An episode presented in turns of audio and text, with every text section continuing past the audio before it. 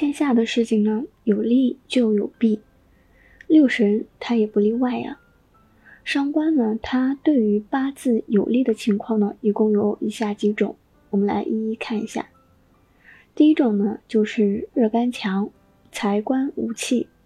那么这个日干强呢，就成了一种隐患。这种情况下呢，就喜欢伤官来泄身。伤官呢，能够透出这个日干的秀气，使它尽可能的外露。那书中举的例子是癸丑、乙卯、乙亥、丙子这样一个八字。这个八字呢，它的日干为乙木，然后是在春天出生的，又有很多水的生伏，所以这个木呀太过了。好在呢，这个石柱上有丙火来泄身，因此能够土秀。否则呀，这个木就成了一块顽木了。其次呢，就是身强财弱这样的一个情况，它也是喜欢伤官的。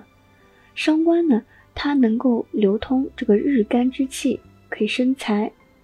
例如说，你看下面这个八字：戊寅、甲寅、乙亥、丙子。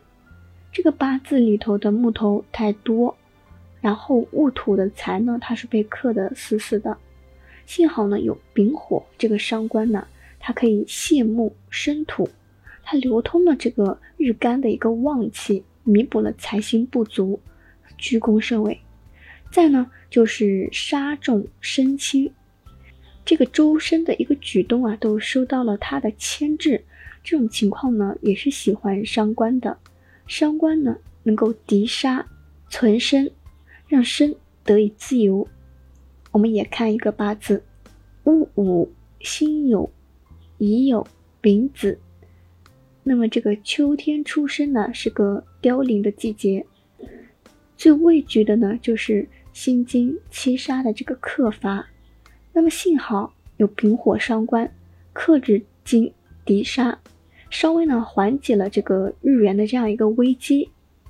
最后一种情况呢，就是官重身轻，这一举一动啊都被束缚着。伤官呢可以损官存身，使一身呢可以舒展开。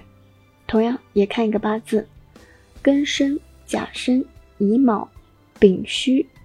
初秋的这样的一个乙木有阳金的克制。